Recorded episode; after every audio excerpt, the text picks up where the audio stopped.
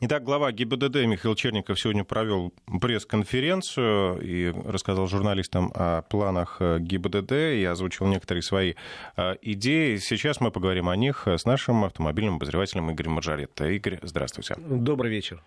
А, ну что выделим самым главным? Да тут много самого главного. Во всяком случае, глава ГИБДД четко обозначил, э, куда двигаться он хотел бы, э, те цели, которые ставит его ведомство в ближайшее время, и те э, способы, каким он собирается этих целей достигать. Во всяком случае, совершенно четко определил те ближайшие изменения в законодательстве, которые бы он хотел видеть. И что-то я, в чем-то я с ним совершенно согласен, а в чем-то не совсем. Тут есть о чем поспорить. И, в общем, я надеюсь, что все-таки его точка зрения не окончательная. Э, в конце концов, у нас есть и общественность, есть э, комиссия по безопасности дорожного движения при правительстве Российской Федерации, которая принимает, одобряет и рекомендует те или иные меры, э, куда входит достаточно много опытных, умных людей. Но понятно, что, в общем, тема достаточно животрепещущая, я имею в виду безопасность дорожного движения.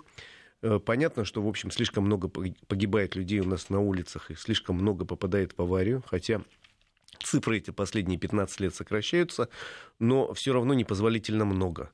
Россия примерно обеспечивает там, ну, треть всех европейских цифр по погибшим людям. Это много, это слишком много. У нас прошлый год 19 тысяч людей погибло на дорогах. Можно, конечно, говорить, что там в 2003 году 35 погибло, теперь как хорошо. Плохо плохо, потому что 19 тысяч никто себе позволить не может погибших на улице. Конечно, это же очень маленькая У нас поставлена цель к 30 году, цель ну, нулевая смертность на дорогах. И э, в силу этого э, начальники начинают думать, что же делать. Э, конечно, проще всего увеличить штрафы. Это самый простой вариант. И многие чиновники как раз тут же начинают бить себя в грудь и говорить, давайте увеличим штраф за то, за это, за пятое, за десятое часто не понимая, что штраф это, во-первых, не, не просто наказание, это мера обеспечения, чтобы человек в следующий раз подумал и не, не нарушал. А во-вторых, э, сам по себе штраф тоже очень такая вещь в себе, потому что есть штрафы, которые существуют в законе, но никогда не применяются. Э, зачем их тогда писать? Ну, чтобы просто сказать, что вот мы такие молодцы, написали. Есть штрафы, которые потеряли всякий смысл. Есть штрафы, которые действуют сегодня, скажем, ну, испугали, там, подняли штраф, сделали там 5 тысяч. Все так, Ух! А через три месяца все как-то привыкают, и если штраф не подкреплен какими-то другими мерами, он опять же перестает действовать. Это все сложная система, и, к сожалению, я не говорю про генерала, его позиция мне ясна. Какие-то вещи, еще раз говорю, которые мы сейчас с тобой обсудим, мне кажется однозначно верными, но все-таки я говорю вообще о чиновничьем аппарате, о многих депутатах, которые довольно часто предлагают вещи странные, Э, которые нужны, по-моему, скорее для того, чтобы выполнить какую-то там порученную задачу, поставить галочку или просто попиариться. Ну а если говорим конкретно о э, идеях, о которых говорил сегодня генерал Михаил Черников, то э, сразу могу сказать, что однозначно, наверное, буду за, если сильно повысится штраф в три раза за, э, для тех людей, которые не имеют прав садиться за руль. Дело в том, что мы уже обсуждали эту тему не один раз тут все автомобилисты в этом смысле должны благодарны одной девушке. И вот у нас есть там закон Яровой, а тут можно назвать закон... Да-да, имя которого вы не хотите назвать.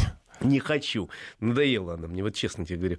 Ну вот имени ее и будет этот закон, потому что у нас возникла странная такая э, вилка, потому что, с одной стороны, если человек лишенный прав сел за руль, ему 15 суток и 30 тысяч штрафу, а если человек, у которого никогда не было прав, сел за руль, то ему 5 тысяч рублей. Ну, это действительно нехорошо, потому что риск для других участников движения для самого этого человека даже больше, чем если садится за руль лишенный. У того хоть какой-то опыт был в прошлой жизни.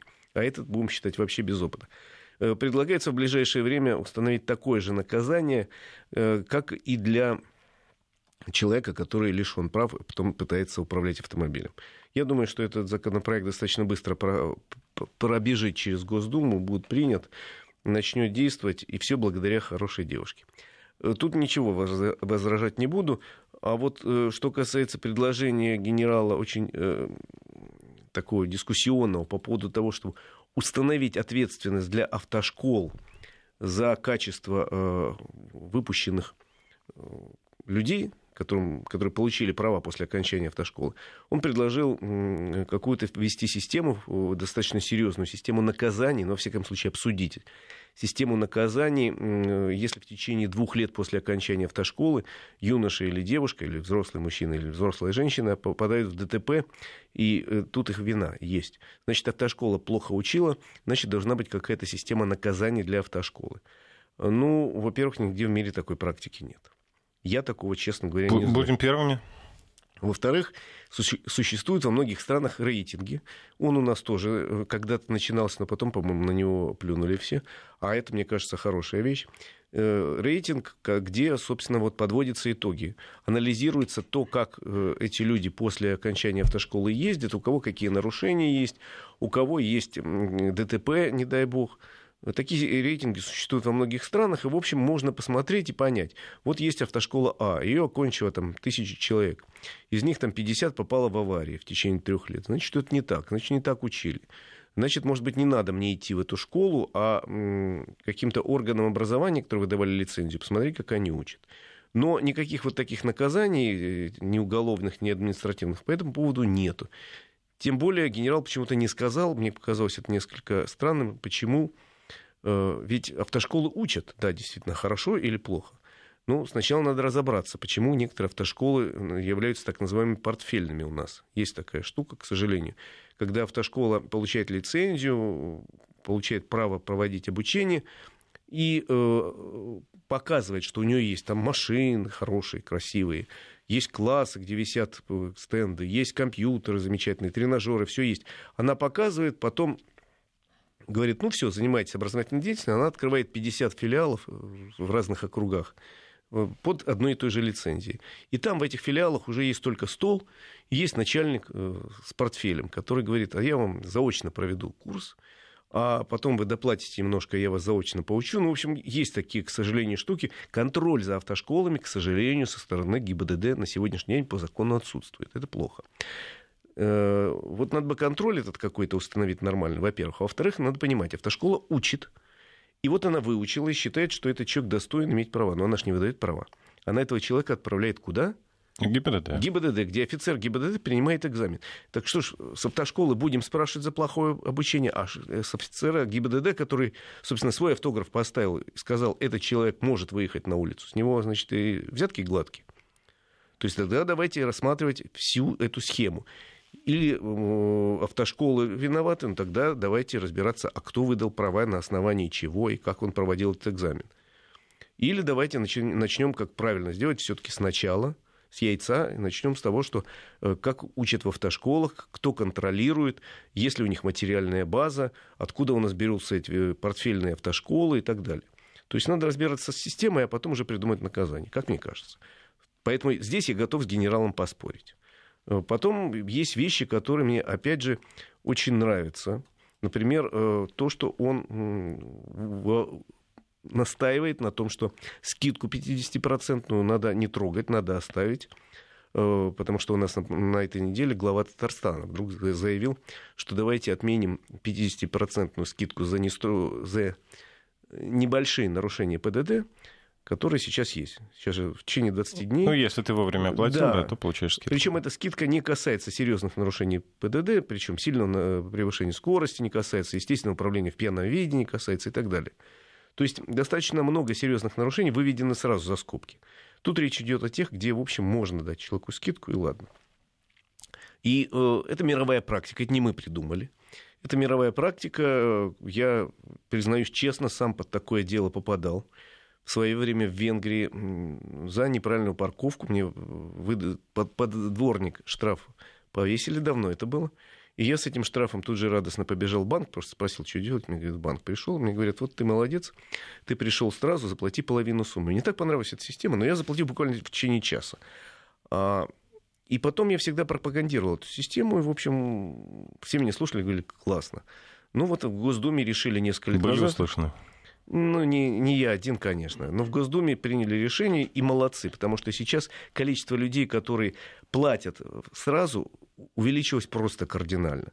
Да, со скидкой, но сразу. Увеличилось кардинально на порядке количество людей, которые следят за своей э, историей, что называется, там заходят на сайт ГИБДД или ставят, вот у меня стоит программа, э, банк мне, который зарплатную карточку выдал, мне предложили, говорит, а мы будем отслеживать бесплатно твои какие-то нарушения, и если что, мы тебе будем сразу смс-кой извещать. Спасибо большое, сказал я, это очень удобно. Ну, многие следят, конечно, штрафы крупные сейчас многие, если еще Но не выплатить, согласись, набегает пеня. Да, согласись, что все-таки это хорошо, когда люди начали следить и за тем, как они едут, то есть контролировать себя на дороге, потому что боятся попасть под э, зоркое око видеокамеры. И если уж попали, отслеживает внимательно. Ко мне приходит коллега, вот я боюсь, я вот там проехал, вот выехал на э, полосу, по-моему, я выехал на полосу для общественного транспорта. Вот теперь проверяю каждый день, вот придет или не придет. Вроде выехал, вроде не выехал. Ну, смотри внимательно. Дело такое.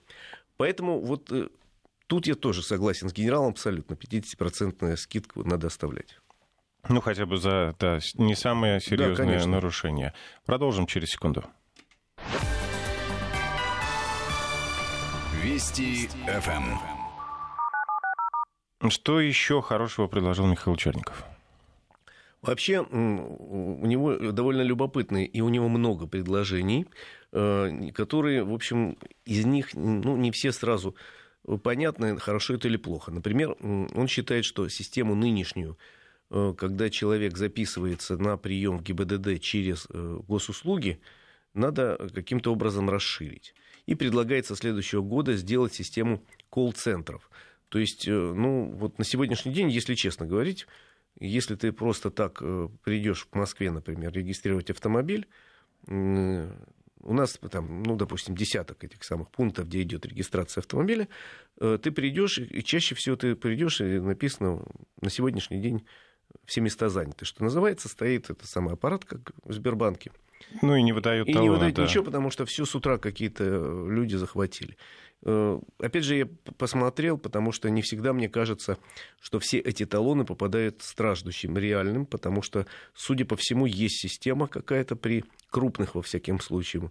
Так называемые помощники, которые да, берут все эти талоны? Которые каким-то образом талоны выплывают, и мне говорили, что можно за определенную сумму попасть в тот день, когда ты хочешь. Тут бы разобраться. Ну да ладно. Э, генерал предлагает немножко расширить просто возможности для регистрации. Не только вот эти аппараты, которые выдают талончики день в день, не только госуслуги. Я вот последний раз регистрировал автомобиль, записывался через госуслуги. Был сильно удивлен, потому что выяснилось, что ждать ближайшее э, окно, которое меня устраивало, было там день через 10, через 9, что ли. Как раз я успевал 10-дневный срок.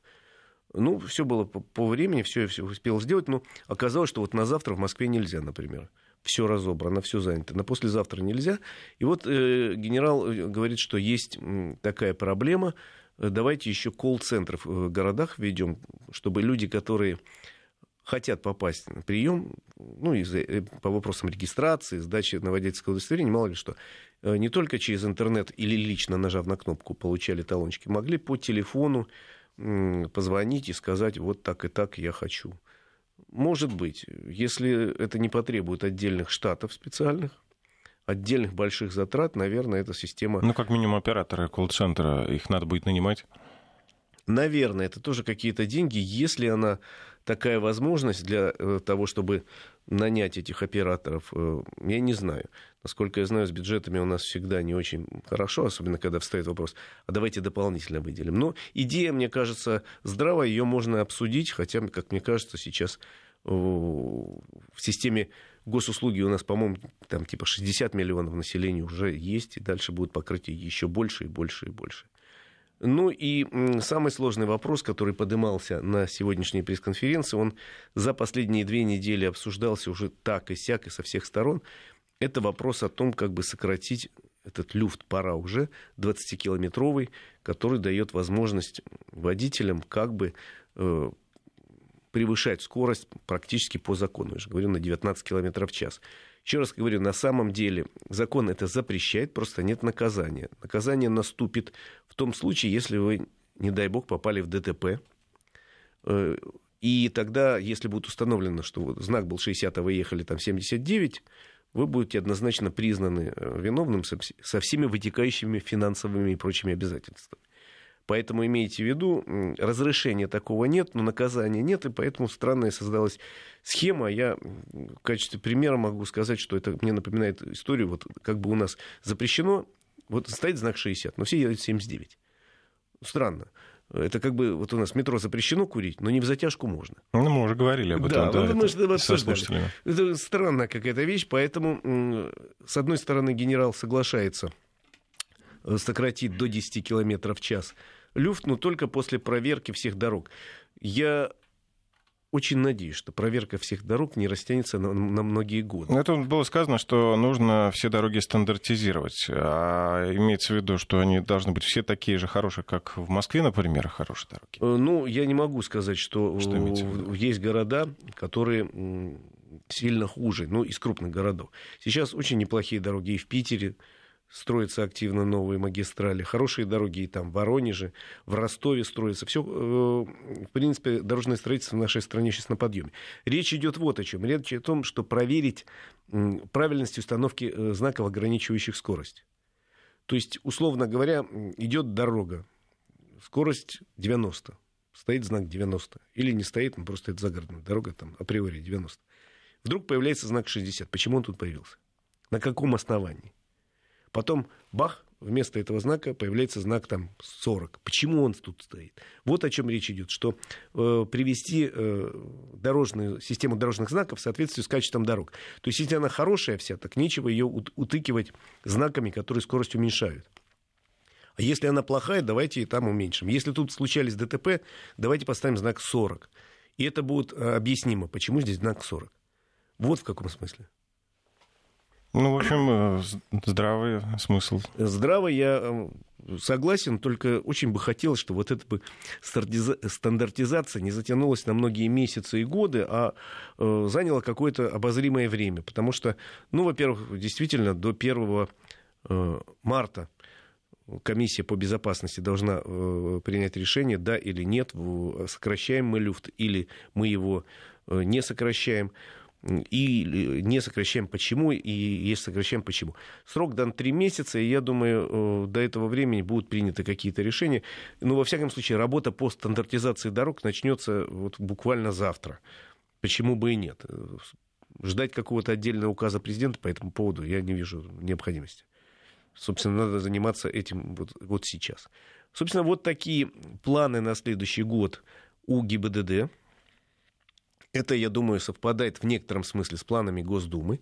Плюс, кстати, в Госдуме зависли еще два или три закона, которые касаются автомобилистов, и причем довольно существенно касаются. Я имею в виду, в первую очередь, закон об опасном вождении, наказание за опасное вождение, у нас завис. Э, наказания нет. То есть оно запрещено, а вот наказания нет. Э, были, э, начались разработки закона по поводу бальной системы, тоже заглохло пока. Ну и э, почти готов закон, который бы, например, э, разрешает деньги, полученные от штрафов, тратить только на дороги. Вот это хорошая идея, между прочим. А, напомню, что Михаил Черников сегодня предложил призвал менять правила дорожного движения не чаще одного раза в год. Ну, не успеваем мы действительно за...